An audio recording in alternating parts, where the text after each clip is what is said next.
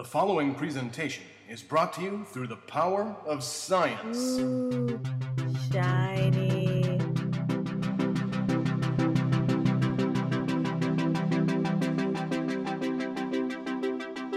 Welcome to Generations Geek, a family friendly celebration of geekdom by father daughter mutants.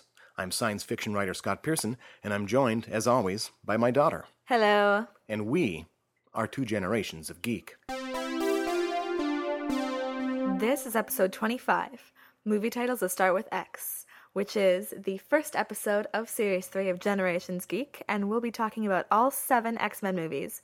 So have Charles order you a drink, weird out the girl he's hitting on, and get comfortable. This might take a while. Before we start using our mutant powers of Geek Talk, remember you can monitor us on Twitter and Facebook and get handy links to all our shows on the Chronic Rift Network at generationsgeek.com. Email us at thegeeks at generationsgeek.com with questions or to just tell us your mutant power. Now, on with the show. All right, the X Men has become a huge movie series, seven movies altogether, intertwined, flashing backward and forward, hard to keep track of.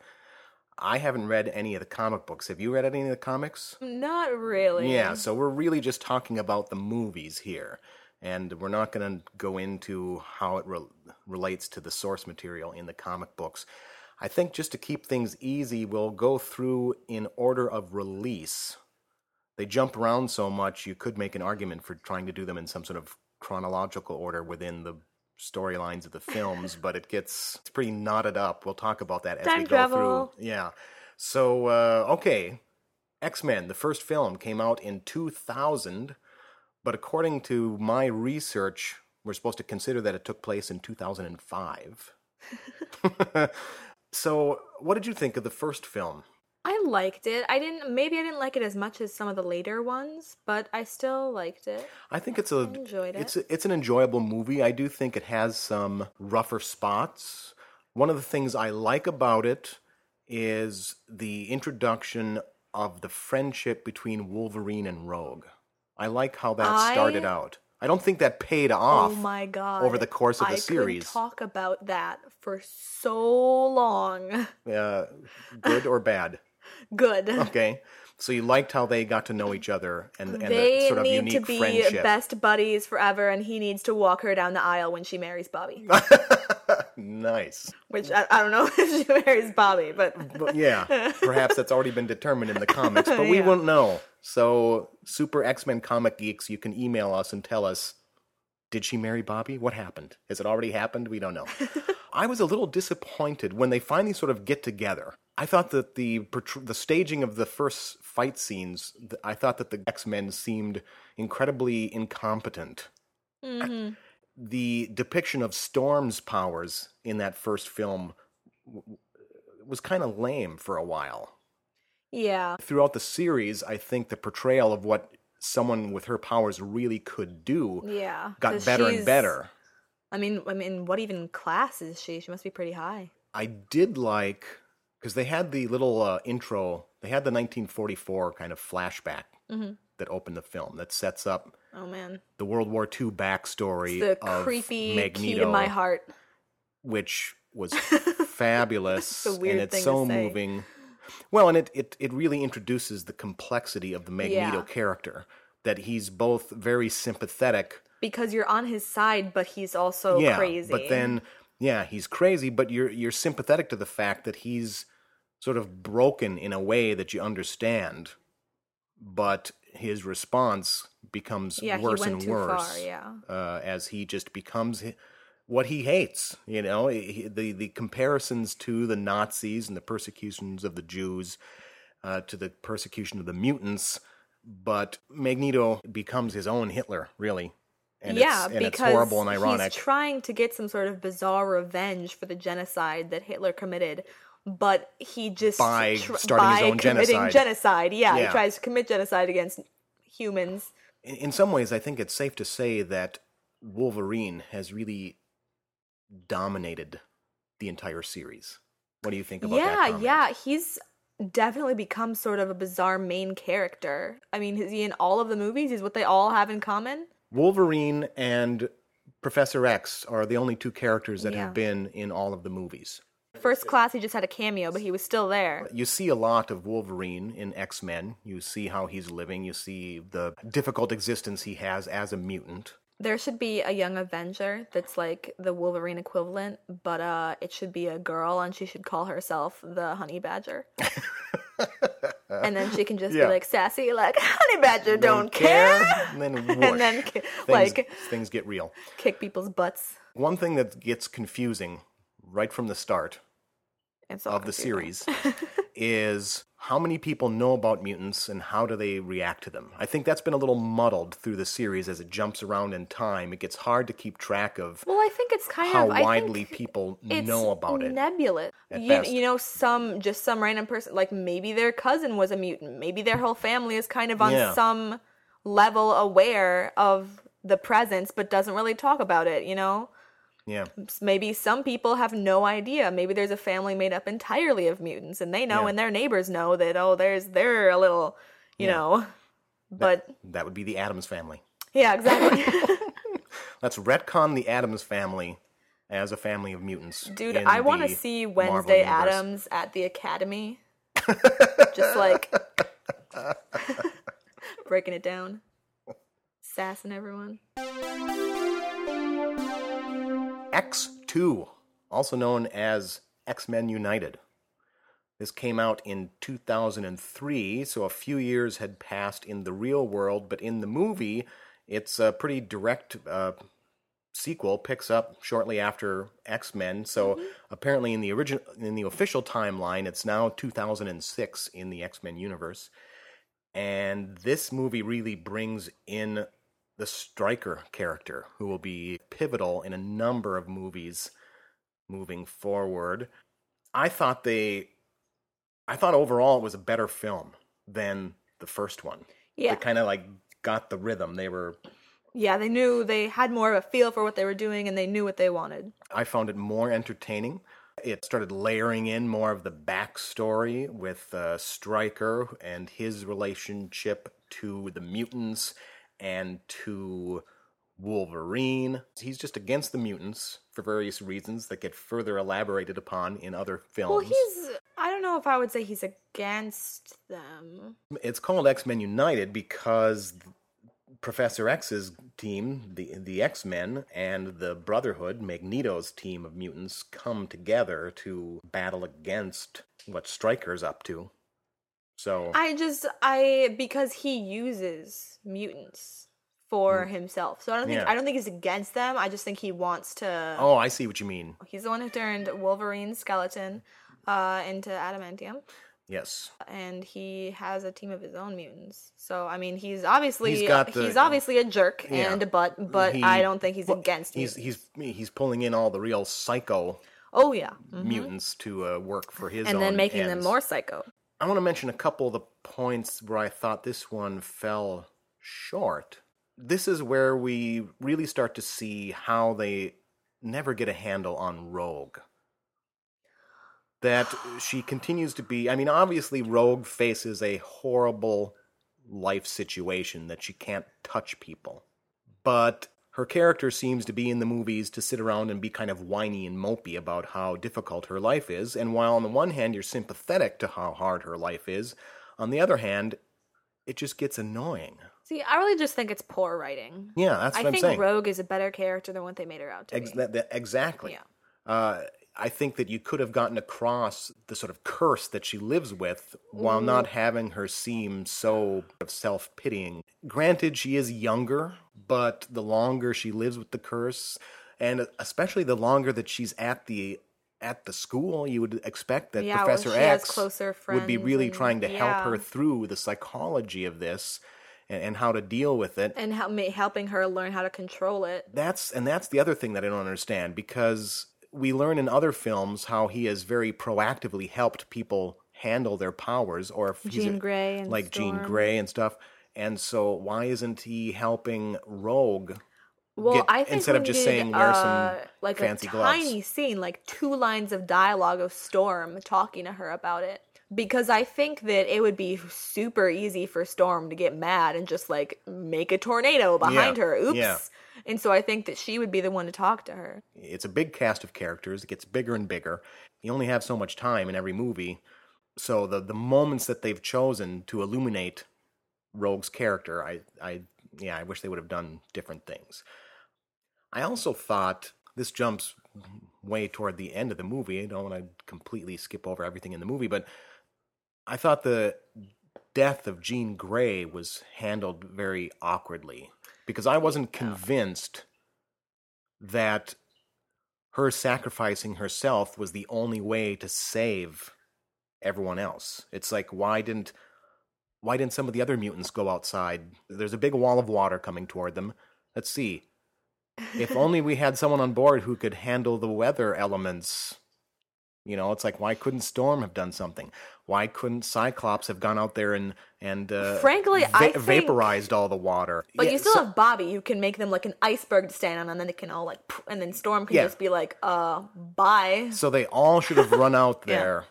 It doesn't make any sense that she w- took it on herself. If they wanted that sacrifice scene, they should they needed to stage it better. But there were some great scenes in there. I mean, the whole thing Oh, with yeah. um, the way Stryker was brainwashing uh, essentially Professor X into looking for every mutant in the in the world. Oh yeah. You know, that was some, with one of his mutants. yeah, that was a great uh, creepy. Se- well, it was his son. We also get Magneto and Mystique being best gossipy buddies. oh my god, there's like Yes. five seconds of them like whispering and then they're like giggling like teenage girls and then and then and it's so great because it's Ian McKellen. He just looks at Rogue. We love what you've done with your hair, and then they're both like smiling. Oh my god! It's like I want like Mean Girls with the X Men cast. I can't even do it. I need more. and yeah and it shows how with with good writing like that it shows how the brotherhood the mutants of the brotherhood that are essentially the bad guys it shows them as complex layered characters that you can still relate to it and and it makes it that much more sad that they've taken this turn on this path Oh my of, gosh, of violence so great. toward I talk about that scene so much. It's so short, but then and then the woman who was playing uh, Mystique before J Law just gives like this perfect like smile, like grin. yeah Oh man, Okay, now it gets a little awkward. X Men The Last Stand came out in 2006 and apparently is actually set in 2006. And after those first two films being pretty strong, both of them, perhaps the second one being a little bit better in my book, then we get the first misstep, the first real stumble. And it, you know, it's and it's not a terrible movie. Nobody likes X three. It's not a terrible movie. Well, let's get into some details. Uh, I think the idea behind it is a good idea that that uh, someone has developed a cure in air quotes for the mutant gene. Um, I mean, it's great stuff. The whole thing with the kid and the father that's developed the cure. Oh my god, I could talk about Angel forever too. Th- that is great stuff. him. That scene with the little boy uh, Oh my rending oh. his his wings off. Oh, like oh man, That is a looks very like the tools I used to make my bow, just shaving. Oh god, Yeah, yeah, woodworking tools. horrible. It's a very emotionally wrenching scene, and the little kid turns in a great performance. There's just blood all over the place. And- oh god, and feathers. I can't do it. But then, yeah, to see the father's reaction to to uh, come in and say "you too," too. or- you know, it's like, think he's just like, his first I, his first Oh. expression isn't concern for what's happening with his Yeah, child, not, not but, that his kid was trying to like saw off his oh, wings Yeah. for him. but to express his disappointment that he's a Oh mutant. man, but then when Angel busts out, because they don't let you see his his full wings until he busts, so he's like struggling, and then he's like, oh, and then boom, big white feathery wings, fantastic. I was really struck by how the subplot between the father and son had a lot of emotional resonance and was really only in three scenes in the movie. Yeah, but it hits you. And then after everything the father has done, then toward the end, when the son shows up and saves him, saves his life by swooping down and catching him, it's just great. It's that's great. But then, on the other hand, you have all the uneven moments of the script. You have a bunch of really corny one-liners Oh sprinkled god! throughout don't the film. don't even talk to me about Juggernaut. you got Juggernaut. don't even do it. The the worst line of the movie that Oh, we're the Juggernaut! and but God, even even so Mag, you know Magneto is making corny jokes, uh, and it and it really seems as though that they just didn't get how to, the, the the tone to to have in a movie like this. It started veering toward. Now, don't get me wrong. I love the Batman TV series. That's a it's a show but that cheesy. but it's that sh- the it's Batman lovable. TV series knows what it's doing, and Yeah. Mm-hmm. they know the tone that they're going for. And the X Men movies are going for a straight tone, but with some humor here and there. But then some of the dialogue of Last Stand veers more toward into Batman the TV series, where it's like, are you just making fun of the genre? Are you Yeah. making fun of yourselves? Do you take this at all seriously? And those did not play well. You need to find a good balance between not taking yourself too seriously and acting like the whole thing's a joke. Yeah, and so that was very disappointing. Because it's it's easy to act like the whole thing's a joke with a superhero movie. Really, capes are I mean, involved. Capes. Anytime you people have with people superpowers. in capes, yeah. I mean, and I always, oh my god, I always start laughing whenever Magneto like flies around. he just, he like puts his hands up and just like floats in the air, and I just lose Flying, it. standing upright does it. look weird. I lose it every time. He just, but he, he always looks so murderous. And Yeah. Just, Another thing that I found disappointing was the complete, so underplayed that you almost don't even realize what's happened. But Cyclops gets killed, yeah. and Nobody says anything. eventually they they say something, but Scott's dead. No biggie. but he's Yeah. gone. Wolverine and Storm go up to the place of his death. They find his glasses.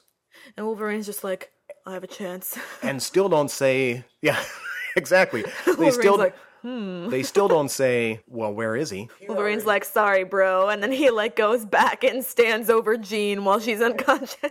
And Logan, then- chill. the other thing that i thought was awkward was the resurrection of jean grey because i mean so Never mentioning the cyclops Phoenix before. well no. cyclops goes up to the scene of her death he's he's uh, still He's hearing her voice. he's in anguish and suddenly she rises up out of the water and comes to him and he says how and she says i don't know and to me that was like the screenwriter saying directly to the audience I don't know. i don't know I don't know what's going on. we just want her back so poof here she is Woo!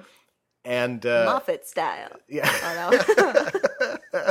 and so i thought that was awkward Low blow. and then bit, uh, maybe. Truthful. Then they get back to the school. So they've got Jean Grey sedated, Nobody says anything. and Wolverine Poor is arguing with Professor X about what he's doing with Jean Grey and why Yeah. he doesn't allow her. And during this whole argument, Professor X doesn't say, Well, Wolverine, she killed Her, her husband. husband or partner or whatever they were. He's He like, doesn't- why are you trying to control her powers? Because she killed her husband. She Yeah. killed Scott. She killed him. But he doesn't say that. He doesn't mention it. It's as if the absence of Cyclops has not been noticed by They're either of just them. like, whatever. and then, Logan's like, I'm more concerned about Jean. yeah, then when she finally awakens and st- Frankly, I think they would have been pretty justified to just shoot shoot her up with the cure, right then. Like, Yeah, I, I- mean, it's. i- I yeah. wouldn't have had a problem. I would have been like sad, but justified, sir, But because that's- she can't control herself Yeah, to the extent that she killed her husband. And you know, yeah. Well, and that's it's finally a little bit different in a superhero movie, killing random civilians. But when you can't control yourself so much that you kill your husband and another superhero, it's a little. And that's when they. much. That's when it finally comes up because Wolverine asks her what happened to Scott, but you know it's like, oh, finally, finally, someone Yeah. Oh, realized Oh, that Scott's go. not Okay, there. Yeah. But then there's a really silly scene that then actually sets up a really great scene. They're transporting Mystique. Oh, First off, I love Mystique. the ridiculous part about the scene is that the Well, I thought, I thought that, well, they weren't transporting her, right? That was the prison. They were like, "We'll have a mobile prison. No Yeah. one will ever know where they are. It'll be Yeah. secure." but they know beforehand how likely it is that Magneto's going to come after Yeah. Mystique. But they take absolutely no precautions. Everything's made of metal, you know. Yeah. I didn't see a single like plastic gun. Although we've seen in other Where movies I don't know. uh, extreme anti-Magneto Like ridiculously extreme. things taken. They could have been on the road in plastic cars with plastic and- guns. But they don't do anything, so it's ridiculous that then obviously Magneto shows up and just takes care of business. Yeah, but he. then, I mean, he just like chucks the cars off the side of the road, like takes nothing, and they look. They look like surprised. They have like, they're like, "Oh my god, what? but then we get the astonishing scene Oh my god." where Mystique gets shot with well, the and cure. she no, because she saves him. She sees that Magneto's about to get hit with it, and she says no, and steps in front of it, and then it hits her instead. and she's transformed from Mystique into a Raven. non-mutant human form. She's she's Raven again. And then Magneto just completely He dismisses kind her. of he kind of looks at her and he's kind of like, "You saved me, thank you." And then he like turns and starts walking away, and she's like, "Eric," and then he just is like, "You're not one of us anymore." Yeah. It's like you're crazy. And then he says, "Uh, You've known her for "A 20 shame. years. She used to be so beautiful," or something like that. Yeah, And which it's is just such a giant twist because Mystique's whole thing is that nobody like. No, it's not her whole thing. I'm sorry. It's part of her thing. Yeah. Is that like she doesn't think she's beautiful. People doesn't don't think she's beautiful because she's blue and she has like scales and stuff. But obviously she's awesome. Um, and then Magneto like flips the whole thing around. Like, well, now she's not a mutant, Yeah. so she's ugly. And it's- sorry. and it, it was weird. I was, in fact, I was saying this even. I usually don't talk during movies. I like to just sit and watch the movie. But as we were reviewing this, I think right at the time, I like paused and said, like, "Oh my gosh!" I, that was even the though, coldest. yeah, even though we've seen Magneto kill who knows how many people, that just seemed was like the the, coldest coldest thing he'd he's ever, ever done. done. Mm-hmm. That was just brutal. That Magneto, he's got problems. he's got issues. she's like in the wreckage of everything he destroyed, like Yeah. naked. He's just like, well, bye. Yeah. Sorry, you saved my life. I'm leaving now. You're no use to me anymore. that scene was done quite well, and you felt really sad for uh, Raven. But going back to the death of Scott, you- you're not really given any sense of any chance to sort of like mourn or feel emotionally uh, disturbed by his death because it's so nebulous. It's not really shown. It's not really clearly established on screen what's happened. It's pretty obvious that, uh, I mean, you you come to understand quite quickly that oh my gosh, she killed him, but you're not given any sense of mourning. Uh, the other characters don't seem to show any sense of mourning. And then, as stuff really starts going down, you eventually get Professor X gets killed by Jean Grey. There's a little bit of interesting emotions to that scene because you can see how much it hurts Magneto. You know, Magneto really does care for the professor. Yeah, upon rewatching the movies, I kind of understand the obligatory male best friendship that everyone always does. Mm-hmm. But here it's like, and we'll talk about it once we talk about first class too, but it's like they're really close. There's there is a funeral scene for Professor X, so you get a little bit of a chance to feel for him. Bad. But then, as you get to the end of the movie, you've got the kids are crying. you get a very moving sad. scene that you're building toward you know what are they going to do about this resurrected jean grey you, you, you get a little you know storm implies what's going to have to happen she says to wolverine are you going to be able to do what you need to do Yeah. So you know you know and then we find out that yeah it's like he has to kill her he's the only one with Mm-hmm. yeah, his because he can powers. regenerate fast enough to not And- be killed by the time he gets close enough to. so then he has to kill her and she recognizes at the last moment she actually says kill me yeah. but then again, you know, so you you end up having three main characters killed in a single movie, and it gets to be a little overwhelming. You don't really get to to feel much Because it for doesn't hit any of you them. as hard as it would Yeah. if just like one was killed or something. And if it was just so- Professor X, it would have hit you so hard, like, because it's so sad and all the kids are like crying. It's just yeah, oh, and so oh. so the so the structure of the screenplay there, just having all that stuff hammered in, uh, doesn't really let you appreciate any of the individual instances as much as a fan or a viewer of the film. but still, the the the basic storyline was still entertaining. Mm-hmm. I mean, the idea of that other mutant that they could use as a source for the cure, and how he's locked away, and and uh, that was good stuff. And and I love the little shot where he's looking out of his prison window and he sees the winged guy flying. yeah. You know, and there's that's kind of a nice little thing that he's witnessing this great moment of freedom from within his prison cell. They did some great stuff with that, and the scene with Kitty. What? Do you, what is Kitty? Don't they have a? Does Kitty have a name I don't know. like Storm or I don't or think so. Wolverine? Well, so eh, there's a great scene with Kitty going after the little boy to rescue him. It's also, of course, within that scene is the Awful. terrible Juggernaut line. One-liner. But um, but otherwise, it's a pretty effective scene and fun watching her run through walls. oh yeah, she's because she's fantastic. Yeah, and it's I mean that's a character that has not been used a whole lot in the movies and in fact in the previous movies the character had cameos in X-Men and X2 played by she was in it different a little bit. actors. I, I mean thought to Ellen say Page was in. Nope. Ellen Page played her in Last Stand and then Oh played no, her yeah, I remember because they Past. because they mentioned there's a kid that can run through walls, and then you kind of get a like uh, they're going to class, and Yeah. one of the latecomers just run runs through the wall. yeah, it's great. Yeah. If I was Kitty, I would run through walls all the time. I wouldn't open any doors. I'd scare everyone. What's up, nerds? Then in X Men Last Stand, we kind of see Rogue's character arc come to a conclusion.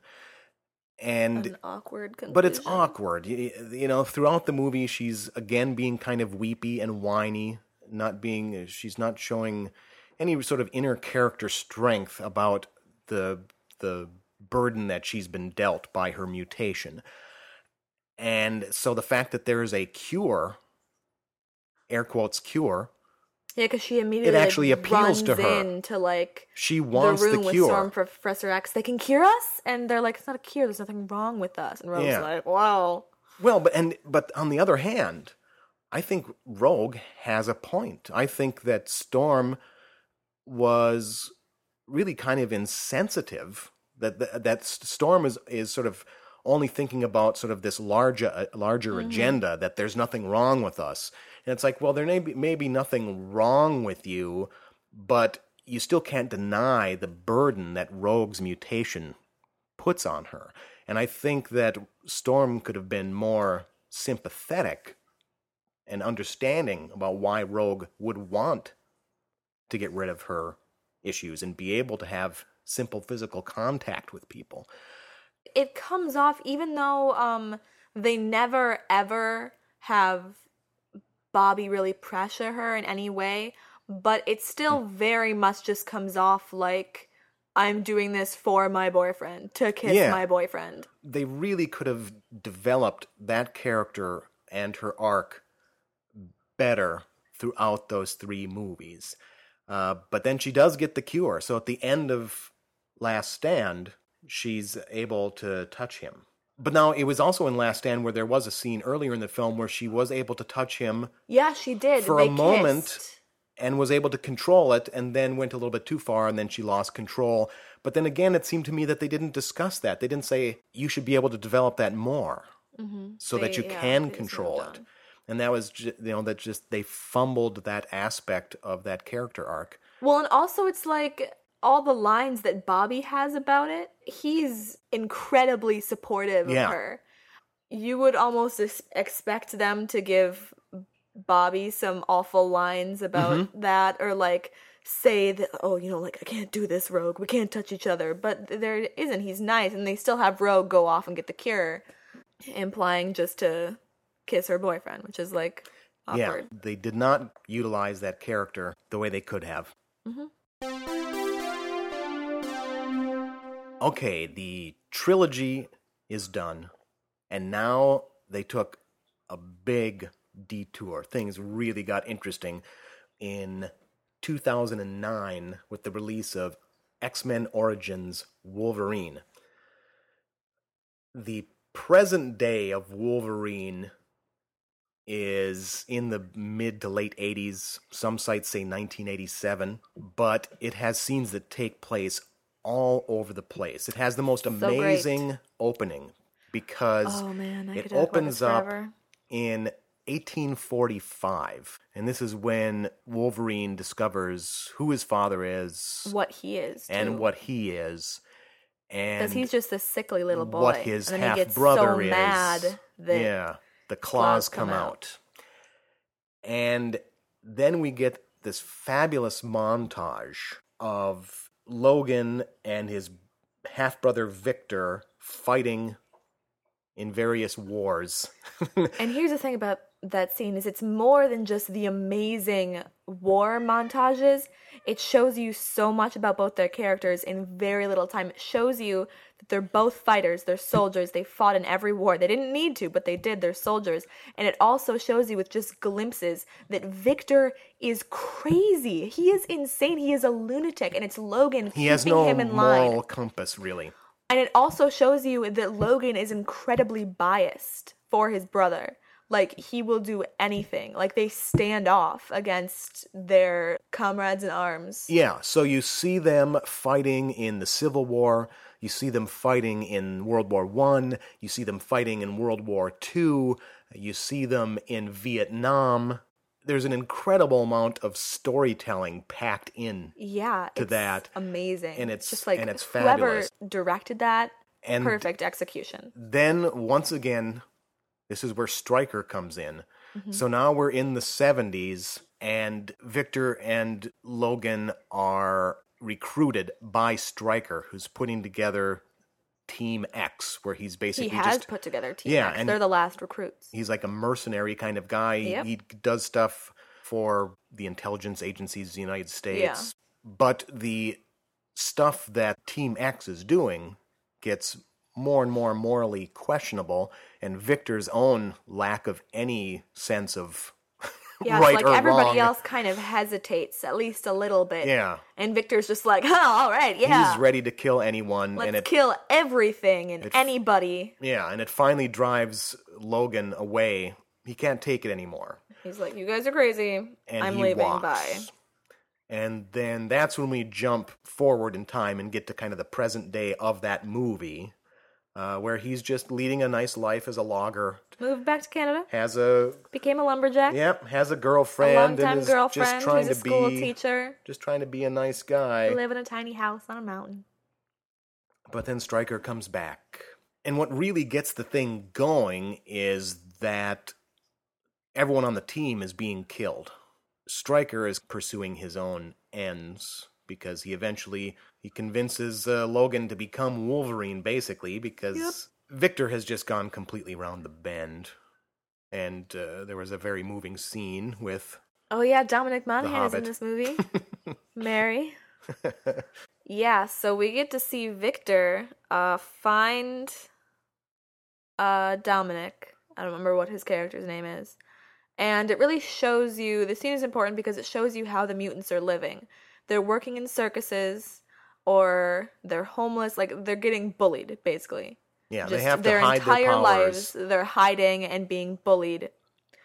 And um so it shows you how he lives. Uh gives an example of how so many mutants must be living. And then Victor comes in to kill him and just like, oh my gosh. Oh, he's so mean cuz Dom says, "Oh, you know, like I'm not afraid of you, Victor. I know you're here to kill me. I'm not afraid of dying." And Victor says, "How would you know?" And then he kills him. So sad. overall, I really, really enjoyed this one. A- um, after the mediocre experience of Last Stand, felt like they Origins really. was good. Yeah, It seems like they really got their game back. It was a complicated it was because movie tied into the the timeline very intricately. It was very interesting. I found one character, although I, I did the research that this is a character from the comics, but the Blob. Oh yeah, Uh, he was a little awkward. uh, just the whole, you know, fat jokes. They're just they're just really not that funny. So it's supposed to be funny because he's a big fat guy, but he's strong, and you know Wolverine is fighting with him, and he's the Blob, and I don't. It just, I mean, the actor who played him was good, but yeah, that's something that doesn't really uh, work for me much. But more interestingly, was that it was not just Wolverine's origins story. It was Yeah. primarily Wolverine's origin story, but there was a little sidebar where we also learned the origins of Deadpool. Yeah, they snuck Deadpool in there. There has been allegedly leaked test footage Yeah. from the Deadpool Air movie. quote leaked. I think the studio put that out to see what reaction would be to a pretty edgy and and accurate take Well, on Deadpool's Deadpool, pretty meta.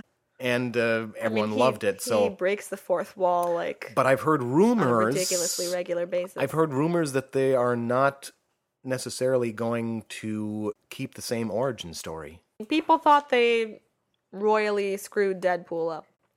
So I would see why they so would yeah, change they it. might change it, and they could change it because of uh, Days of Future Past. When we get to that, we can well segue. Yeah. Um, oh my gosh, talk about big over the top comic book action Yeah. in Wolverine. Uh, uh, you know, they end up having a big fight on top of a one of the Three Mile Island nuclear plant cooling towers. I mean, it's it's just it's really outrageous comic book action. You know, in in some of the previous movies, I mean, obviously they're all comic book action movies, but some of the stuff in this one was really Oh out yeah. there and it really developed also some of the tragic underpinnings a lot of a lot of these characters. The mutants are all sort of tragic because they didn't choose to be mutants.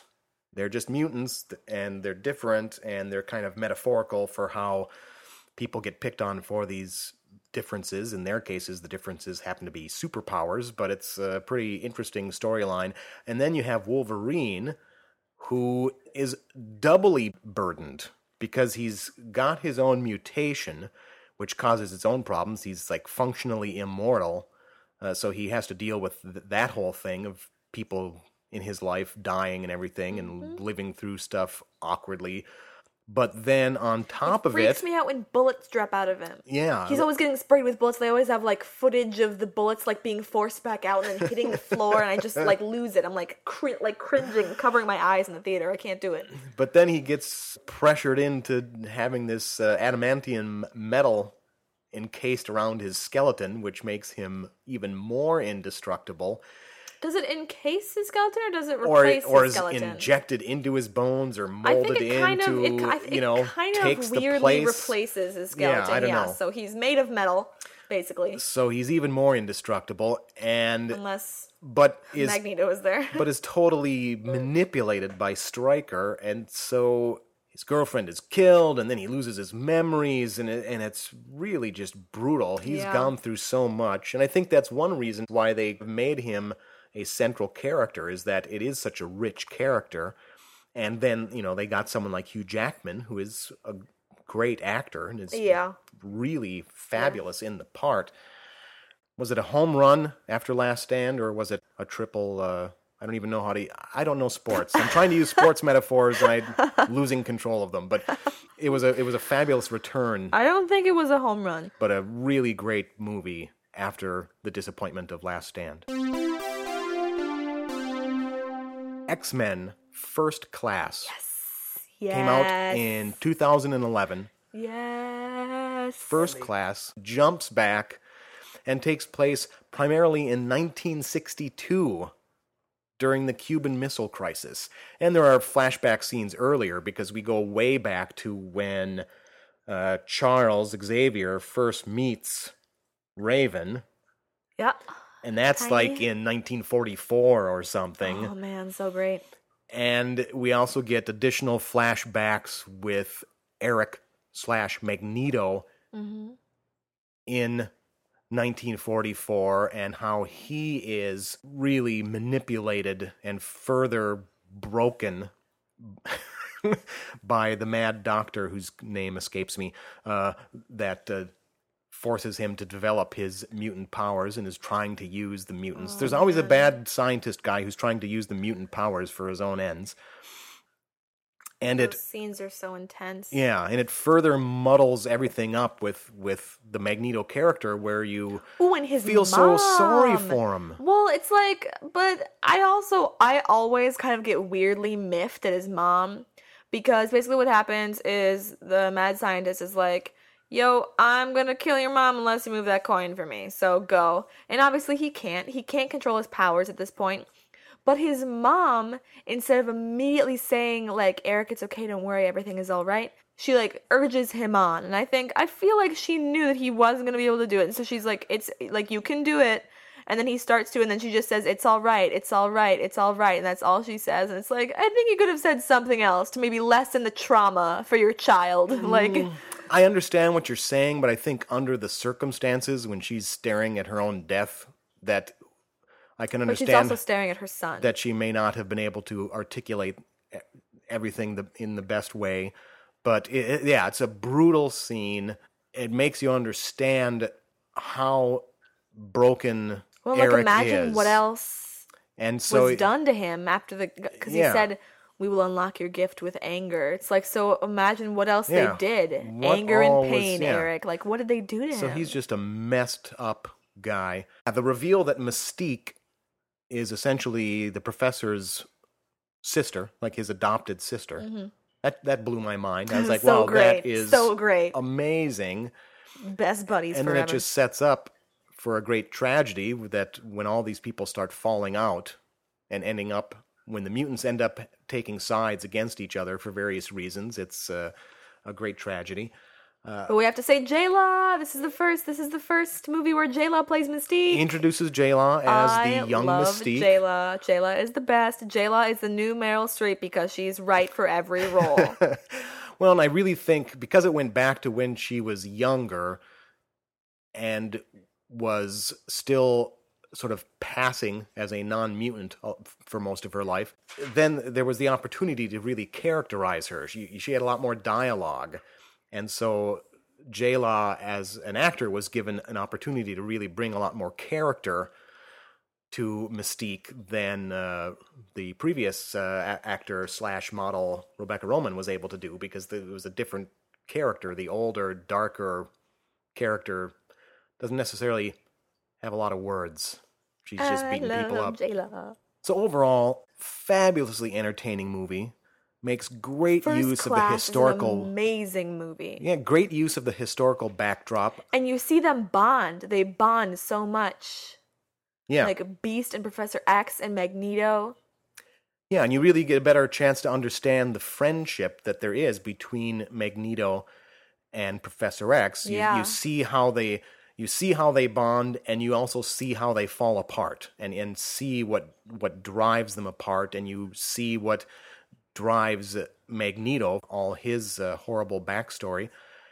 But then you also see what's really human about these mutants is that Yeah. that like any normal person they all have their pros and cons their flaws Well, they're also just kids. and you and they're kids and you see how it can drive them in the wrong direction sometimes just the way that regular human teenagers will occasionally go in the wrong direction for whatever you know various reasons it the same things happens with these mutants but then if unfortunately the mutants have these huge destructive powers and so when one of them goes down the wrong path it's trouble for everyone Can I remember the name of the guy that like does the energy rings. It's like hectic or like havoc. havoc Boom. I think that's that'd be my mutation. Red like energy rings, just like flinging things around. So it's very moving. You see the accidental origins of the beast. You get to see the kids as kids. You get to see Mystique. You know, she's scared. She's frightened when the bad guys come and start abducting the mutants. She doesn't just, you know, leap in and start uh, beating people up because she's not led a life where she's had to do that yet. Well, she's also, led but, a sheltered like, life. Very early on, their friends are killed in front of them. They kill Yeah. Darwin. We have to talk about Darwin for a second. Yep. Because Darwin's whole thing is adapt to survive. He adapts to survive so he doesn't die, and the first thing they do is kill the only black person. It's become a horrible joke in genre films, particularly in horror it, films. Is it on purpose? What it like? that the that the black person is always going to be the first one to be killed by the psycho killer, just like what is and uh, so that was adapt to survive? It's Very like if you killed unfortunate. if it's like if they recast Wolverine as a big buff black guy, and the first thing they did was kill him. like, oops, sorry, his course- generation didn't work this time. Yeah. In the broader picture of the entire series of movies, obviously we have Storm as a continuing character, but Yeah. within this particular film, he's the black guy, and boom, he gets killed. Like, I also don't see how he would have helped them. Like, he, beyond being able to be near the nuclear stuff without being injured. I think that maybe that's why they chose to kill him off, is because what could he have done? Banshee can do the sonic thing and fly. Yeah. But Well, n- uh, they haven't really, since they're all kids, and since most of them have been trying to hide their skills, their mutant powers. yeah, because usually there's more than there's kind of like underlaying stuff. they don't Like, really more know. stuff you can do. Yeah. and, and they, they haven't really used their powers in a superhero kind of way. And I think that uh, Darwin, it's like he was doing these little parlor tricks. You know, I can stick my head underwater, grow gills, and, Yeah. and but has he I really? want to see him like forcing evolution on stuff. But yeah, it like seems that holding a holding like an animal in his hand and it's had like he survived, he could have developed some pretty interesting things to do Mm-hmm. with his powers. But uh, Some cool scenes. but it is really a big, big movie. Some really big comic book action as it moves toward the end, and you get the confrontation between the Soviet uh, ships and the U.S. blockade of Cuba. You, for a lot of kids in the audience, not familiar with the Cuban Missile Crisis, they might not even realize that this is an actual thing, but it was a great use of, a, of historical facts and spinning this uh, unknown secret mutant Yeah. history behind them. That's my favorite thing. And that's uh, something that's done in some of the other films as well, is that you find out that there's these secret things going on that are actually the, the mutants.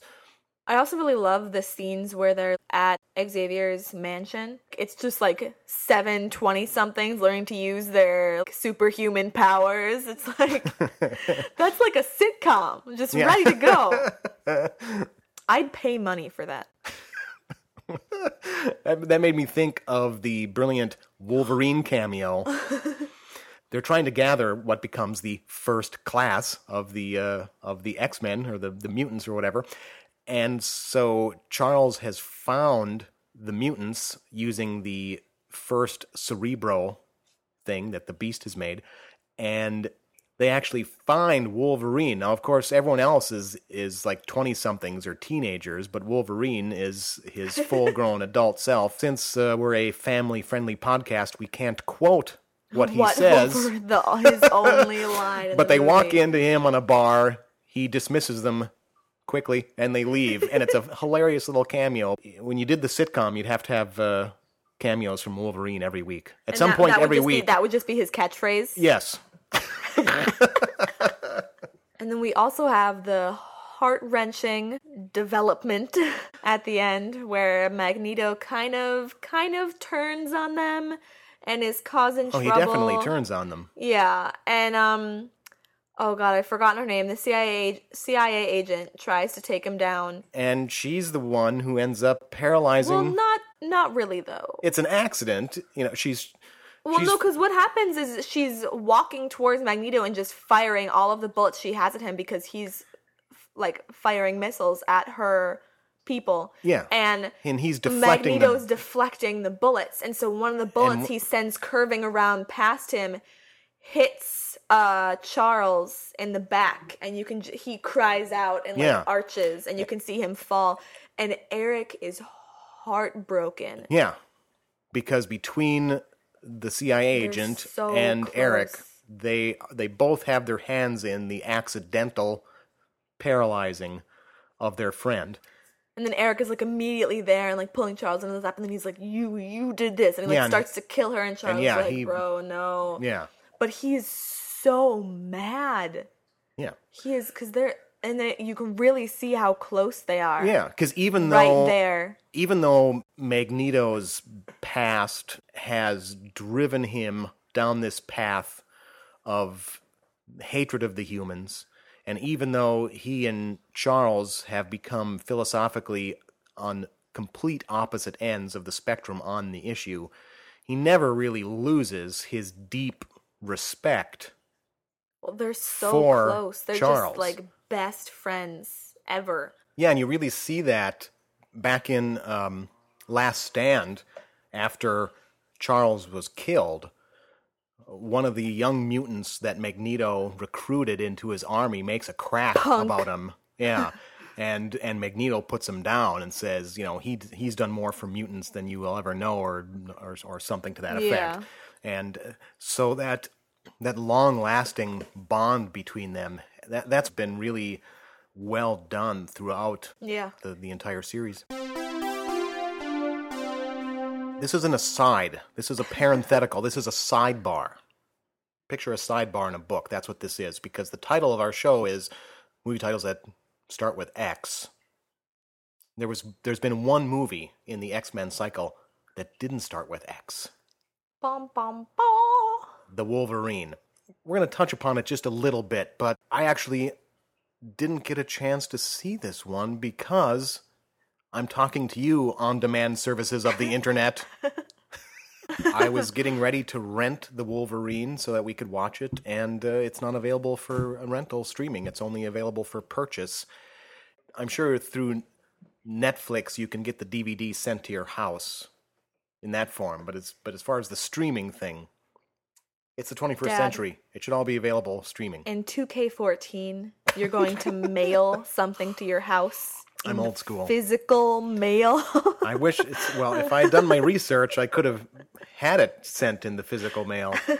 So those are some of the reasons that we're not really going to discuss the Wolverine in this broadcast, even though we tip our hat to its uh, its little parenthetical existence. All the other X Men movies are superhero movies that have superheroes in them, and Yeah. this movie is more Just of a Trying to act kind of semi-normal. it- it's yeah, it's kind of a mobster movie that happens to have a superhero in it who happens to be Wolverine. He's like, oops. and so it's that's it's a really interesting idea, and I look forward to seeing it.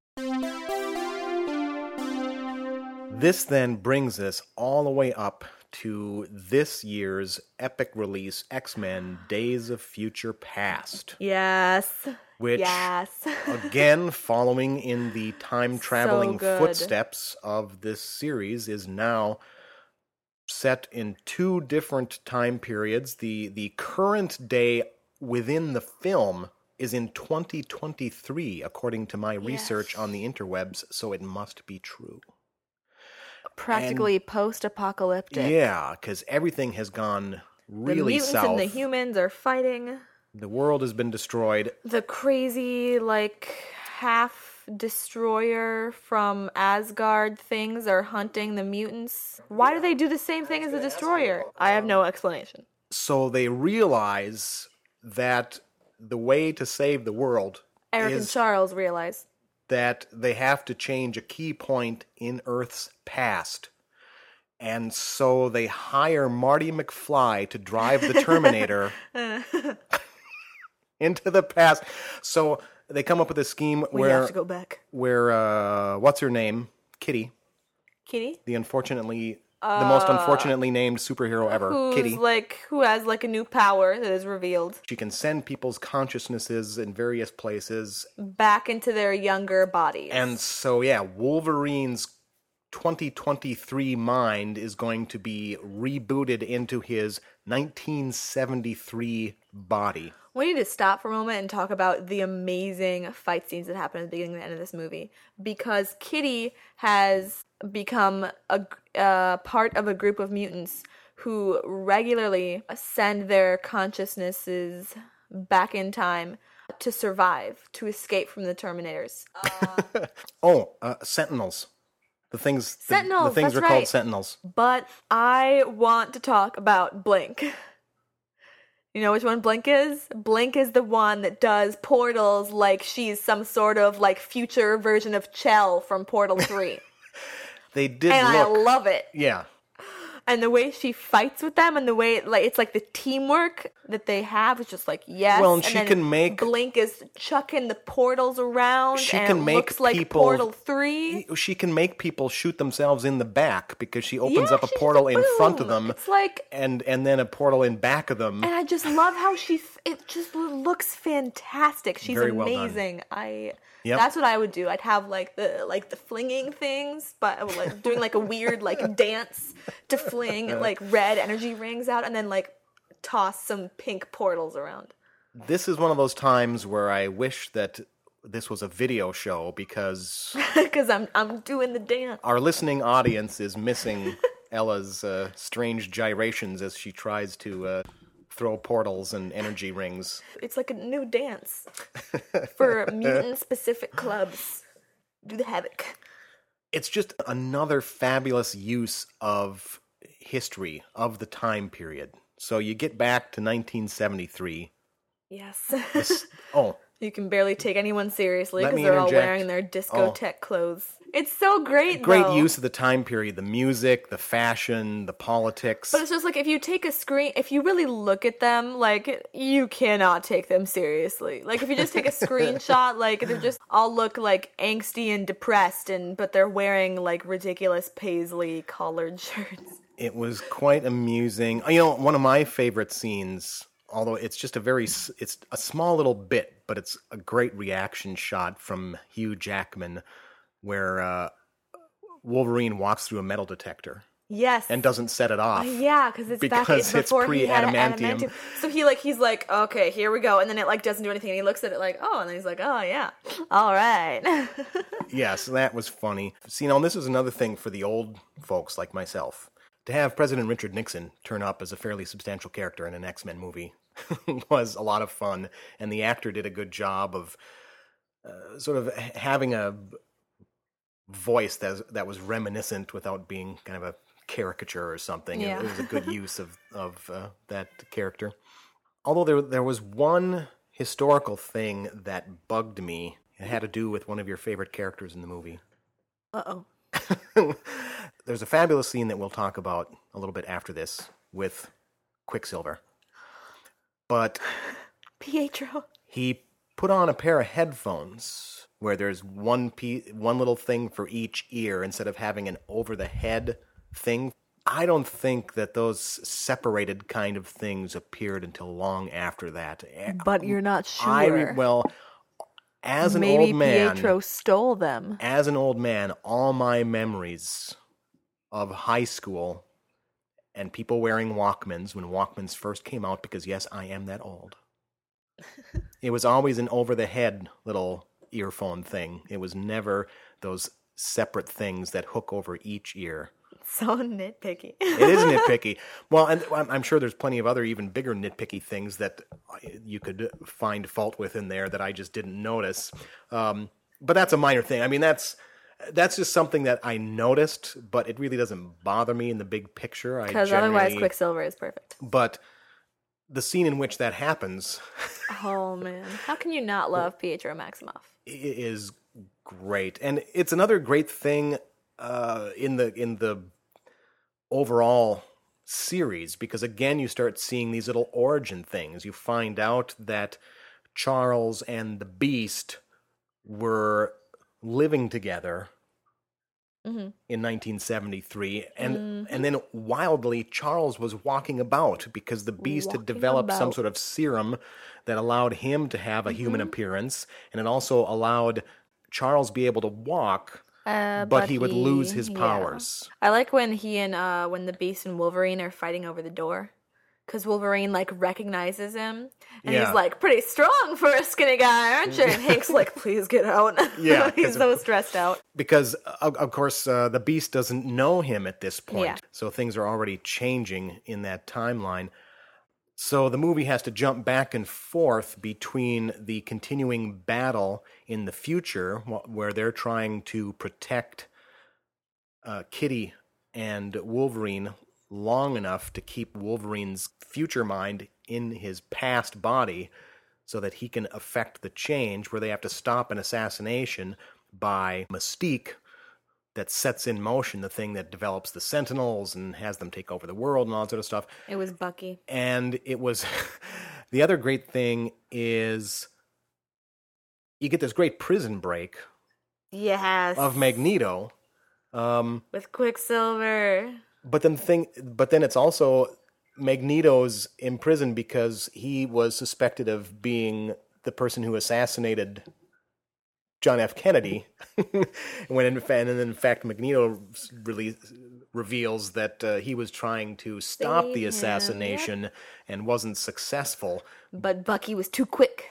Winter Soldier is too good. You're confusing me with the Bucky stuff. Are you, are you making that up, or was that in something?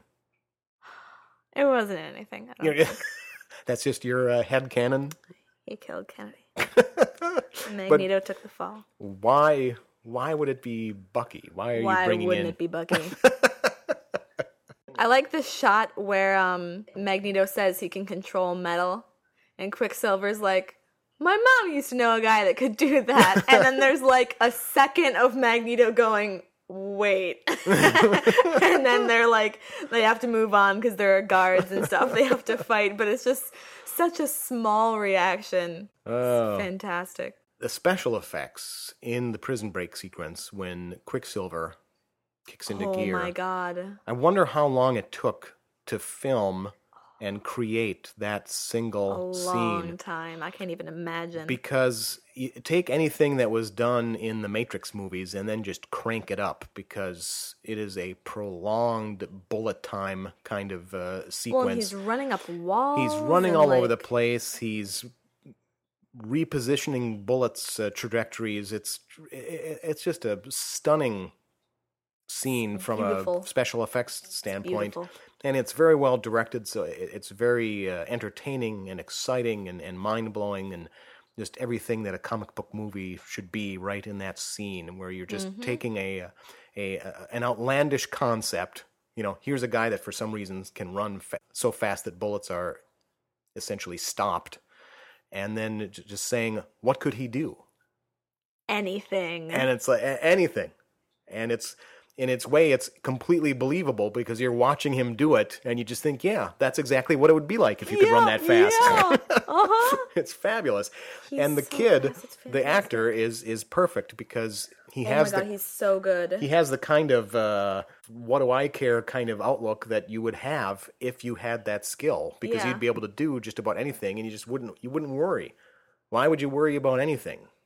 You when you can do anything. because you can fix just about anything when you can uh, uh, effectively stop time for yourself and uh, rearrange things. I like the like stacks of Twinkies he has in the basement, just like walls full of indestructible bakery. Yeah, Air it- quote. In just a couple of scenes, he he kind of stole the movie. Oh, he definitely stole the movie. He was a standout new character, and then I'm glad to see that he's going to be back in. Uh, I love it when he makes like uh cuz he like slides Magneto the note like watch the glass and then he and then Erik looks up and then he like looks at him for a second and then like smiles and it just like stretches across his whole face and it's hilarious. I mentioned earlier that sometimes I feel it's a little bit muddled. When do people know about mutants, and how much do they know? And then that, that gets a little bit more muddled in here because the timeline is changing. So there's a big scene in here that reveals mutants to the world uh, when they go to try to stop the assassination sequence and things go much more public. So in this timeline, there's a big reveal to the public of, of these strange creatures earlier than they would have been in the uh, original timeline when Mystique flies out the window and the Beast is fighting with her and Well, the Beast is fighting Magneto. and Magneto, yeah, and Magneto because Magneto's like trying to kill her. and it gets all yeah crazy because yeah, yeah magneto starts pursuing his own agenda instead of going along with the plan that uh, the other people had because magneto he always just be making things difficult there's just no easy way with magneto you, you you think that he's finally come around and he's on your side and he's going with you and but then at some point he changes his mind and, like, nah. and he's gonna do Magneto's gonna do what Magneto's like, gonna do. yep. Yeah.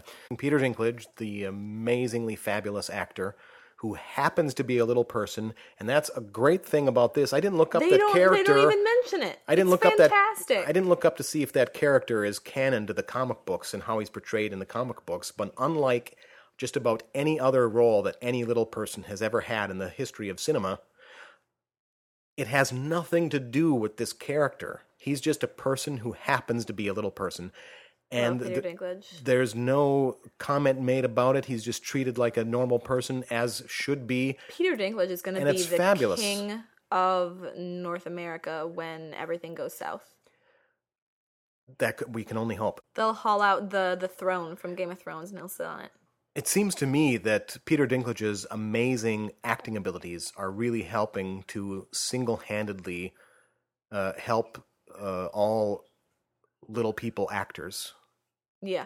because he's showing that you can just be a character who happens to be a little person without it So being a plot point. He has a presence. Exactly. He's he's got a presence that just brings a seriousness and, and a weight amazing actor. to a, to a role. Yep. You And can- it was you can feel him. yeah, and it's a great and uh, it's exactly what this role needed because he needed to He's a, he's pretty threatening. yeah, he's trying to do what he thinks is the right thing to do, but he's also creating these super weapons that eventually almost destroy the world when they fall into the wrong hands. It adds a lot of layers into the big superhero comic book action movie universe.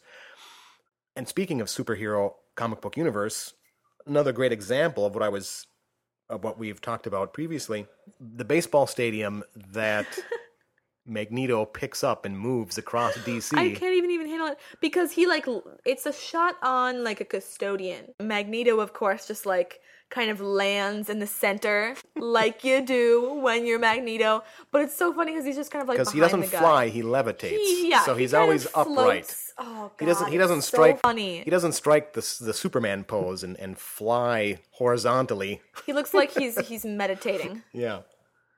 Oh man, and then he just lifts the entire thing and he's just floating in the center of a baseball stadium. Yeah, and that's Oh, just a big, giant comic book concept. That's the kind of thing that comic book writers come up with every day. And here's the here's But the you don't see it in the terrifying movies. thing. Here's the terrifying thing. Did we see him struggling to lift that? No. No. That was nothing. Imagine what class mutant he is. Imagine what he could do. he could fling the moon into the ocean. I depending suppose on it- depending on what kind of elements he can Yeah. bend. Depending on the, the percentage of various minerals in the moon. I think oh. Toph is his ancestor. Headcanon accepted. and it's quite a complex plot with the time Yeah. travel and the who they're killing and why or not killing and Mystique is out on her own to kill this guy and but then we got to stop him and then we got to you know it's it's very Mm-hmm. uh, convoluted. I shouldn't say convoluted because that sounds more like a bad thing. Uh, it- it's just it's just a complicated and Mm-hmm. Yeah, layered definitely. movie, and uh, it's because it's definitely a good thing that you're not quite sure what's going on and how time is going to change and who's doing what. Yeah. But Mystique is out for vengeance on uh, yeah. previous uh, um, experiments that have been done on mutants in the past, and so she's making some people pay. She's understandable. Another example of how these characters are layered that even though their reactions are understandable, they take them in violent directions that aren't the right thing to do, but you have a sympathy for what is driving them to these extreme reactions because the mutants have been so horribly treated. After much hijinks, they are successful in their mission. Wolverine wakes up back in the future, and instead of being in the war torn rubble of a world overrun by sentinels, he's in his room at uh, Professor X's place, At the academy. the gifted school for academy youngsters of mutant superpower, where people go when they parents don't know how to deal with them. He kind of gets up and wanders into the hallway, and there are kids running around, and Rogue is standing there and with Bobby. everything's back to normal, And and, then he sees suddenly Jean there's. Jean and Scott and the professor, and, and he kind so, of looks at the professor in in a weird way, and uh, makes some comment about uh, having a hard time being a history teacher. And uh, Xavier's like, "Oh my god, you're back." yes. But here's my question: What? How does Yeah, I, Professor I have an answer yeah? Unless it's some sort of weird. Uh, because he said at the beginning that uh, only Logan would remember, but Yeah. then he remembered. Well, and he could be- weird. Yeah, well, unless we're supposed to infer that in that moment that the professor has read Logan's mind and sort of assimilated all that knowledge and realized what it means. I mean, that's possible too. but a little awkward from the time travel point of view. It's easy to screw up time travel in movies. It's fun to do try- time travel. Time travel. It's hard to make it actually make sense. hmm But You could step on a butterfly. it's a it's been a big uh, so it's been a big reboot button because they changed history in 1973. And so other than All of the movies. other than X-Men First Class which took place in 1962, every other film, everything that happened in it uh, now open to complete uh, rebooting. You just have to, the writers just have to decide how much they want to change things. Um, and so that's really kind of fascinating. Does Wolverine still have his adamantium skeleton? We don't know. but you know that came post 1973 so that's something that could have changed but remember at the end of the movie not at the end of the movie but at the end of the 1973 bit mm-hmm. wolverine's body was left at the bottom of the potomac and it's brought up Yeah. by Stryker. Mm-hmm. And so Wolverine in 1970 in the new 1973 it was already in the hands of Stryker. So So that puts in motion well, it puts that's back that fits back into the same timeline Mm-hmm. in X-Men Origins. It was around that time when he was first recruited by Stryker Yeah. to be on Team X. So we could assume that the Team X plot could move forward in much the same way. But we don't know. So when they do X-Men Apocalypse, then we'll see how much is revealed. Well, and what's changed. movie, too. And then Deadpool is coming up in there too. Actually, I think Deadpool will be out before X-Men Apocalypse yes. And we could see a new origin story for Deadpool because the Deadpool origin that was shown in X Men Origins Wolverine happened in the late 70s. So Deadpool can come about differently than that, which is just wild. That covers all six movies that start with X and a little sidebar about uh, Wolverine. What's your favorite? Do you have a favorite? I'd say it would have to be either First Class or Days of Future Past. I'm with you on that. Yeah. For me, those the time, the, the use of the time, different time periods, really brought a, a, a richness It's J Law. to the story that was really entertaining. Although I thought X2 was quite good and a, and a, a better use of the X Men team than that first one. X Men kind of is like it's X Men is kind of like the pilot episode of so Mm-hmm. Yeah, many series yeah. where you know That's as a good description. yeah, and, and as a pilot, it was it was better than most, but still hadn't quite gelled completely. Mm-hmm. And then with X two, it was like boom, right on the money. Then you had the stumble of Last Stand, and then you get back to some really interesting movies. Uh, First Class and Days of Future Past, taking advantage of. Uh, jumping through all sorts of history, uh, and, and Wolverine as well. I mean, I meant to mention that that they all tell these kind of epic, decades-spanning stories that uh, are really compelling and interesting, and draw you in. They and they, they kind of dare you to nitpick because you start looking at wait a minute Yeah. in this film this happened in this film that happened because you know I'm mm. you know I, I was like well in in Last Stand when Professor X and Magneto recruit Jean Grey Professor X is walking but that's after he got shot in 1962 so if he was walking he'd have to be using the Beast's formula but he also used his mental powers on Jean so does that quite? I, I don't know. So uh, yeah, they may have stumbled here and there with an increasingly complicated continuity. But now after the reboot, they can do whatever they want and and uh, start over. And, but Yeah. and then so are we also sort of united that Last Stand was the the least of the seven? Would you put that at the at your least favorite? Yeah, but the I just find when I'm watching X Men, Mm-hmm. I'm I'm sitting through it. So X Men doesn't grab you. No. And then the Wolverine. Well, we'll- we'll have to view that up, and then a future episode we'll have to do a little side mention note it. and, and comment on it. Yeah. Then all we can do now is just wait for uh, Deadpool Yes, so excited, so pumped. and stocking up on bananas. Yeah, B N A N A S.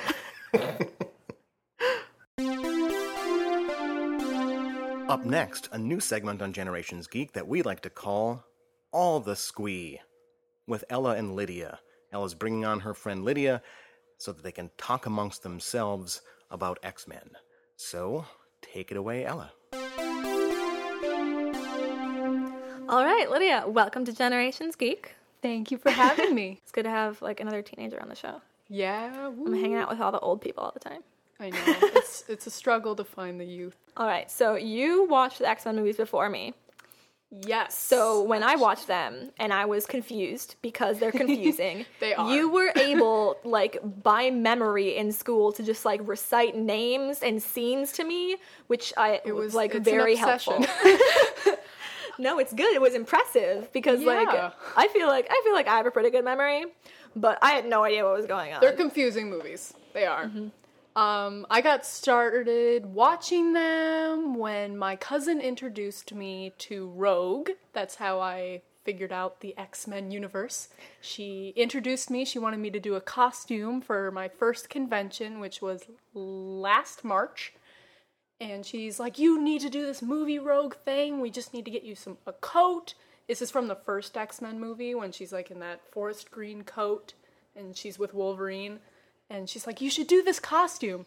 It ended up tur- turning out pretty bad, but No, it was great. I've I've, I've seen it in action. I've seen this in action. It's it's a good cosplay. yeah.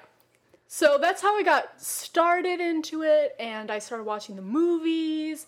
And now I have a few of the first X Men comics for first class, and I love them. I just love the characters. I love the ideas of like kids in school, but being epic and powerful. It's like my That's what I dream like to just too, yeah. randomly like turn into another person. It's Just like, oops, I just got my Hogwarts letter. Ah. Bye. yeah i just i love the stories i love all the different characters that's how i got started into x-men Yeah. All right. So some of the stuff that we were talking about before you came on, we actually ended up talking a lot about how bad some of the movies are. oh yeah just bring it on bring it on Um, I mean, you you know. You I, know. I am mean, aware the first cough movie. cough x3 Yeah, X definitely the Oh, Last Stand. We talked a lot about the Oh, Last Stand, X3. but also even though I know you love Rogue and Rogue is i the love best, rogue rogue. but when you when you watch the first movie X Men, Mm-hmm. do you do you like it? Are you entertained the entire time? Are you on the edge of your seat? I think, um, for me, I'm not borderline edge of the seat. What's gonna happen next? I mainly like, I enjoy the action and the powers, and the storyline's pretty good. It it does have its weaknesses in many places, but I think I mainly just I watch it for the characters and the Yeah. overall Yeah. story that it's telling. Why don't we talk about Rogue a little bit? Because Yes. me and my dad were talking about Rogue, and we feel like she's a strong character that has been Yeah. written weakly. Sort I feel of. that too. Um, there are definitely places where Rogue is strong in the movies, and they in X One she had a very big part. Oh yeah, she's been through a lot. Well, and she spent we don't. I mean, how long did she spend on the road just by herself? Yeah, she. There's just a lot of sides that the movies didn't hit Rogue, which kind of w- bothered me a bit. Um, well, a lot of her scenes also were just her kind of being, you know, sad, like I can't touch people, and yeah, it's kind of like I think. Well, obviously, being a teenage girl kind of sucks that you can't touch anybody. Yeah. I can see how that's a that's a pretty big flaw. even but- even just like platonically, platonic touching. Even just a hug. She never got hugged. That's pretty much the message. Yeah, But too dangerous. for me, I felt it was sad that they viewed her very much as a romantic character. Yeah, It most of her scenes, yeah, like with her Bobby. with the boyfriend, mm-hmm. her getting jealous of Kitty Pryde Yeah. when she was with Bobby. So in X three, when she left to get the cure, did you feel like that was in character? Did you feel like it was implied that she was doing it for Bobby? I don't. I want to believe that it wasn't for Bobby. I don't want. I want to feel that it was for herself. It was her own decision. That I. This isn't something that I can live with anymore. I need to get it out. I was kind of bummed because I was like, "Oh, dang, you're so cool. I know. Can you just keep it up? Keep the gloves Yeah, no more, no more gloves. I just it's just kind of a bummer that she couldn't feel that she could keep going on with her powers that she was at that breaking point Mm-hmm. where she just I need to throw in the towel. I I Yeah. want to be normal even though I can't be like any of my friends. But now, sad now we don't know. Do you think that she, st- after what happened in Days of Future Yeah, Past, do you think? we need to talk. yeah, do you think she still has her powers? Do you think she doesn't? Because we did get a glimpse of her with Bobby. That is true. I think what I love about X Men Days of Future Past is how it just wiped X3 out of Yeah. the picture. It just. The movie that everyone hated, they got rid of. Everyone hates it. There are Tumblr posts just like putting the DVD in the corner, and I love it because it didn't have a strong plot line and just I didn't like any of the choices that were made in it. It's I just overall hated the movie. so I hope we get Rogue the super lady back. I hope Mm-hmm. we get her not as a love figure anymore and actually yeah, more like, independent. I want to be a part of the school. I am here to actually kick some butt. That's what I want to do. And I think if we get that in Apocalypse, which is yeah. the next movie, Yep, the next X Men movie coming out, X-Men X Men. Apocalypse. that would make my day. It would be really great. It would also be really great for like, you know, all of the girls All that are going to see the movies. Like, uh, because I mean, Yeah.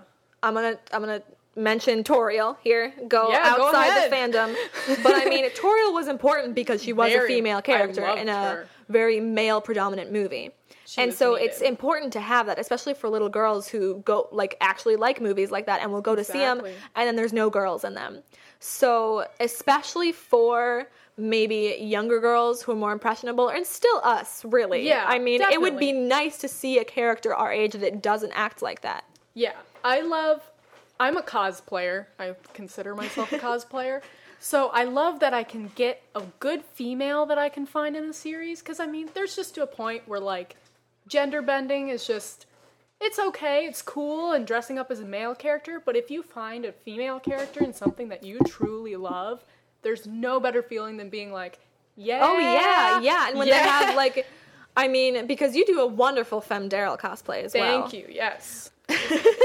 and I love Peggy Carter. She is Yeah, and my you Marvel Peggy Carter woman. as well. Yeah. Um, I have a full World War II military uniform, Peggy, because I It's love her so much. Even though she is viewed as a romantic character in the first movie, She's- she's- I mean, also she- a well-rounded she romantic shot character. at Captain America. Exactly. Because there's a difference. I think people always assume that if a woman's in a movie, TV show, etc., as a character who falls in love, she's instantly not a strong character. She's not a strong woman.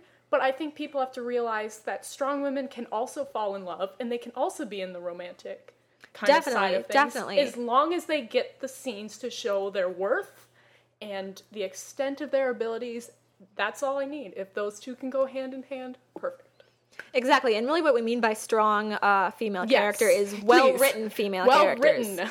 Because we're, we don't mean like strong. Oh, I can lift things. Yes. No, like no, we're meaning we the are talking about the seeming inability of a lot of writers to write half the world's population. Yes. yes. Another pulling it problem. back to X Men. I Thank think you. a good example of this is Mystique. Actually, Let's talk about Mystique. let's talk about Mystique. Oh we both gosh. love Mystique. I Mystique is the best, and I think Mystique is my favorite I think Jennifer. Lawrence should just stay Mystique forever. I, don't- love her as Mystique I mean, so much. I, I actually don't even remember the other lady's name. Oops, I should have had that. Sorry. on a Uh, note somewhere. Well, we- I love we Jennifer we said- we say her name somewhere. so much because we get this background character of Raven and how she she knows how to get what she wants.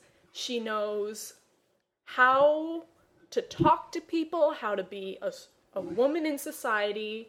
Yeah. And she she just knows her way around things. But she, she can do whatever she puts her mind to. Yeah. And I love that. I love that she can be as strong, oh my god, character. Like you're just always expecting yeah, everyone that loves scene her. from her. She um she comes out of nowhere because of her abilities. She'll just appear on screen and you're like, "Oh my gosh, that was Mystique." So She's good. determined to protect herself and, the her rest of her race. mutants, yeah. which is great. she and she'll do anything to do it. To I mean, to a point To where she's like her mission, and that's that's what you need. villain, That's but a well-written character. Yeah, because she is- she's Mystique a is a strong character. Many of those movies where you feel that she's on the bad side, but you can understand where she's coming from. And she still has romantic scenes, Yeah. scenes where she's struggling with her appearance, but she's well written, and at the end of the day, she is a strong character. She, you can see her going from oh i don't want to gosh i i want to be in human form. I don't like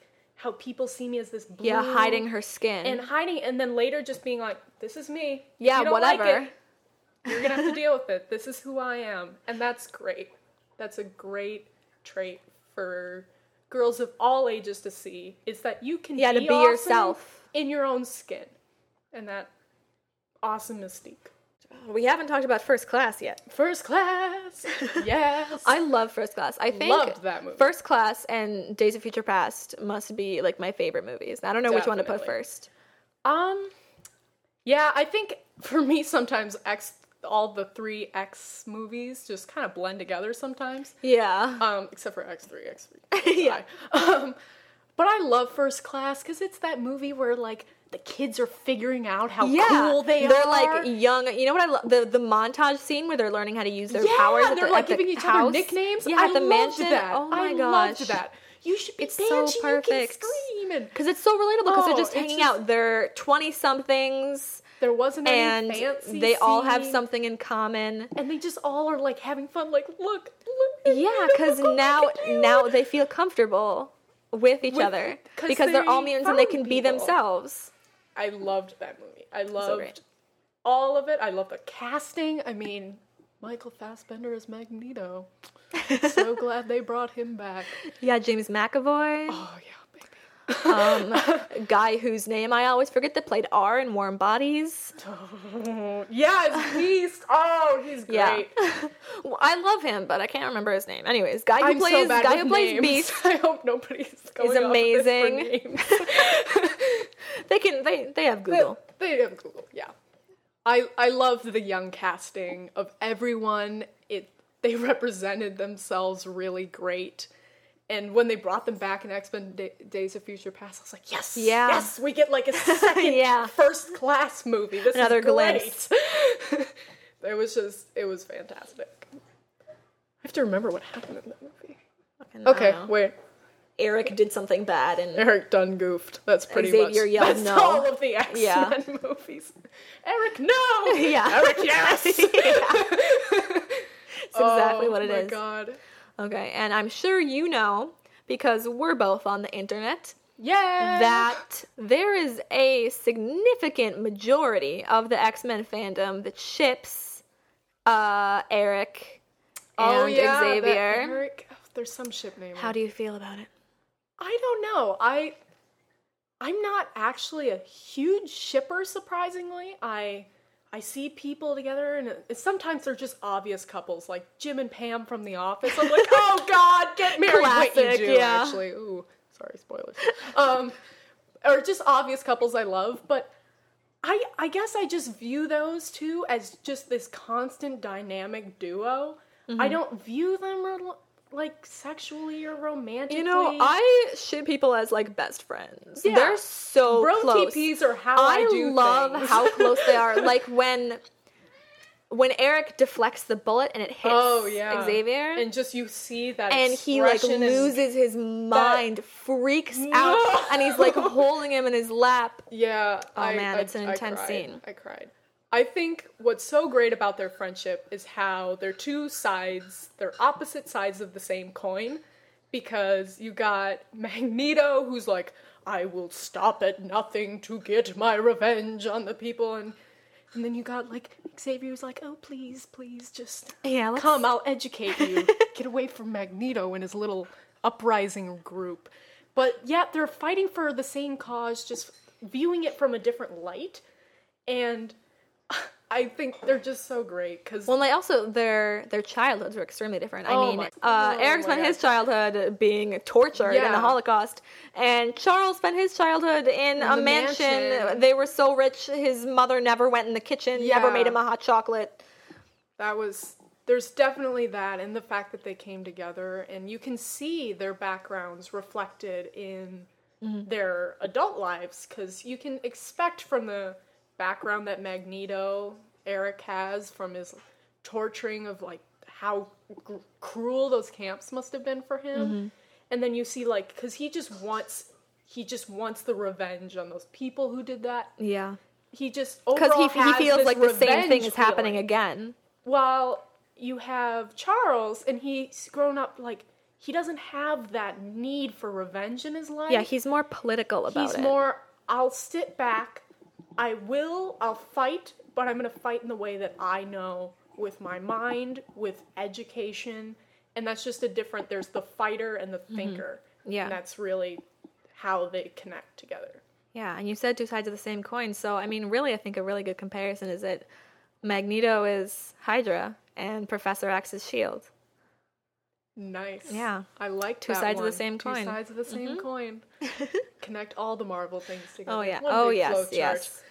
Yeah. All right. So, how do you think X Men relates to the world currently, the modern world, 2014? Well, I think originally they were thought of as being comic books to educate people of different races. Is Mm-hmm. supposed to be how you can, even though that person's different from you, you can still accept them. Like, we'll fight for your rights, the hu- huge, like, rights movement kind of thing. Mm-hmm. Yeah. That's what they're based off of. But I think it's just, let alone for me, I've never felt I can fully fit in wherever I go. So I We're can always nerds. yeah, exactly. I don't know the whatever Brad Pitt stuff that goes on in the world. So Brangelina. yeah, that's the word. I I think it's just for anybody who feels that they don't quite belong, they can get a lot of hope from this movie that mm-hmm. they can still be awesome. They Yeah. can still be a part of society in their own special way. And it's mainly movies and comics about just accepting yourself despite the fact that you aren't perfect, so to say, Yeah. that you have either something that just sets you off from everybody else, but that's okay. You can still save the day in the end. Well said. if you were a mutant, you know what's coming. What Mm-hmm. mutation do you think you would have? What would be your, your superpower, as it were? as going on in my little mind palace where I just randomly think of, oh, I could randomly, I would be so cool. as that. I would love to sometimes have the mind power that Charles possesses, where I could be like, you're insulting my outfit, and I can tell from over here. You know the power. You know, you know the answer to the test I'm taking right now. Ha ha. I um, had not thought of that one. That is a, that's, a good one. That's what I would use that for a lot of the time, or just seeing how people thought of me. Are you ever sitting somewhere and you're like thinking stuff, and you're like, what if there's a, what if there's What a if- telepath around Yeah, here? yeah, It's just like some If you're a telepath, weird- cough. Oh my you're God, like looking around and you're like afraid. You're afraid that someone's Oh gonna cough, but you're also afraid someone's not gonna cough. I his power is always really cool to me. Mm-hmm. I personally, randomly, I don't know why, I love the thing Magneto does with the metal in X Men Yeah, yeah. Days of Future Past, where he just rolls it around as a ball in his fingers. Yeah. I just want to sit in a lounge chair Yeah. and just do that. like metal bending. I, I find myself, I don't know why. I'll just be sitting and I'll be like, Yeah. imaginary ball of metal. Magneto. Uh-huh. that just seems super cool. Just you Mm-hmm. feel awesome. Just no biggie. I can control metal. Whatever. I, I don't know. I like so many powers. If Mm-hmm. I could combine some, but I guess the overall mutation that is my kingdom, bring it home, is Angel. I Oh my god! Don't even talk to me about Angel. I can't even handle it. I can't even handle Angel. I can't even do it. I was gonna You and talk me about have him. this. Oh my god! I I- can't even do it. I have a thing for wings. Um, Wings are that's because wings are fan- awesome. Being a supernatural fan, I Don't I worry. Next season we're gonna have an episode where Cass has his Yes, wings on. yes. It's gonna I- happen. I love Wings angel are wings. awesome. I just they are just a They're great awesome. thing for me. I love them. And watching that movie for the first time and seeing that blonde boy just Well, cause well, and they build up to it too because you don't see his full wings, and then he just and then he like flies out of the building, and it's And crazy because these like, these "Oh, massive, massive gleaming white Oh, wings. It's shocking and beautiful. beautiful. and I love the scene at the beginning where we get him like he's Oh just trying God, to- we were talking I about that. I can't crying. I handle that like, scene. I can't even "Oh, watch it. I'm like please." like contorting myself in Yeah, weird just, positions, "Oh, trying to control God." myself. if I had wings, I I guess it's probably different in his point of view, but Oh, I would wear. I would just fly. Oh, yeah. everywhere. Oh, yeah. I would be like, you don't have wings. I do. Smack people, yeah. I just watched the beginning of um, Maleficent the other day. And I haven't her actually wings are seen beautiful. that one. In the beginning, she's like Doesn't she have those first she's kind of- 12 and then she's like 16 so right so she's like Ari but she has these wings it's amazing we're gonna watch It the intro don't worry Yes. it's amazing So yeah, wings. special That's effects are great people with wings are awesome great. Always. It's just a thing. If you have wings, you It's earn awesome. a higher rank in Yeah. my book. so that's Just perfect. That's my dream mutation. If I could have one, Yeah. I want some big white gorgeous wings. oh That's- god so great all right well lydia thank you for being on the show Thank you so much for having me. maybe we'll see more of you in the future Perfect. Maybe. I want to come back. Good to hear. That's all the time we have for this episode. Tune in next month for episode 26 Lasers, Geeks, and Swords as we welcome special guests Veronica Belmont and Tom Merritt, co hosts of the Parsec Award winning podcast Sword and Laser. Generations Geek is part of the Chronic Rift Network, which broadcasts back through time from a dystopian future. Please give their other fine podcasts a listen at chronicrift.com. Thanks for listening, and come, Come back next time.